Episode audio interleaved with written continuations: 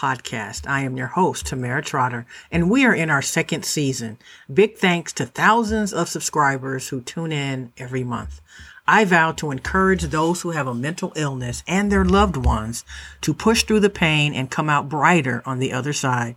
I am excited to share with you my experiences living with depression for most of my adult life and learning to manage and cope with this debilitating disease. However, depression does not define me, nor does it define anyone. My goal is to spread awareness about the mental health epidemic and provide insight and understanding about the daily challenges individuals with mental health issues face. It is sometimes hard to get out of bed in the morning. Quite often, it feels as though a dark cloud is hovering over you. During the most painful times, you just feel alone.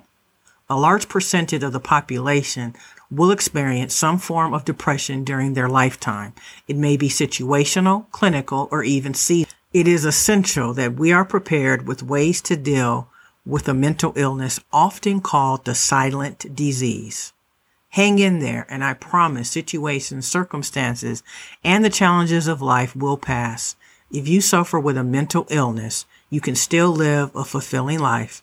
However, you must constantly fight to keep your symptoms at bay. Suicide has become the number one cause of death in the world. Every 50 seconds, someone in the world is ending their life. Children as young as eight years old are being bullied and taunted, and they are committing suicide in record numbers. This is why it is essential that every week you check on the mental health status of your child or loved one. I encourage you to visit my website, winoverdepression.org, you can also find me on Pinterest at TT Mental Health Expert. Like and subscribe to my YouTube channel, also called Win Over Depression. You can also follow me on Twitter and Instagram at Tamera Trotter. That's T-A-M-E-R-A-T-R-O-T-T-E-R. You may, you may also join my Facebook group through the Eyes of Depression, as well as like on Facebook the Win Over Depression page. Thank you. Stay in there, my friends, and I'll see you in my next podcast.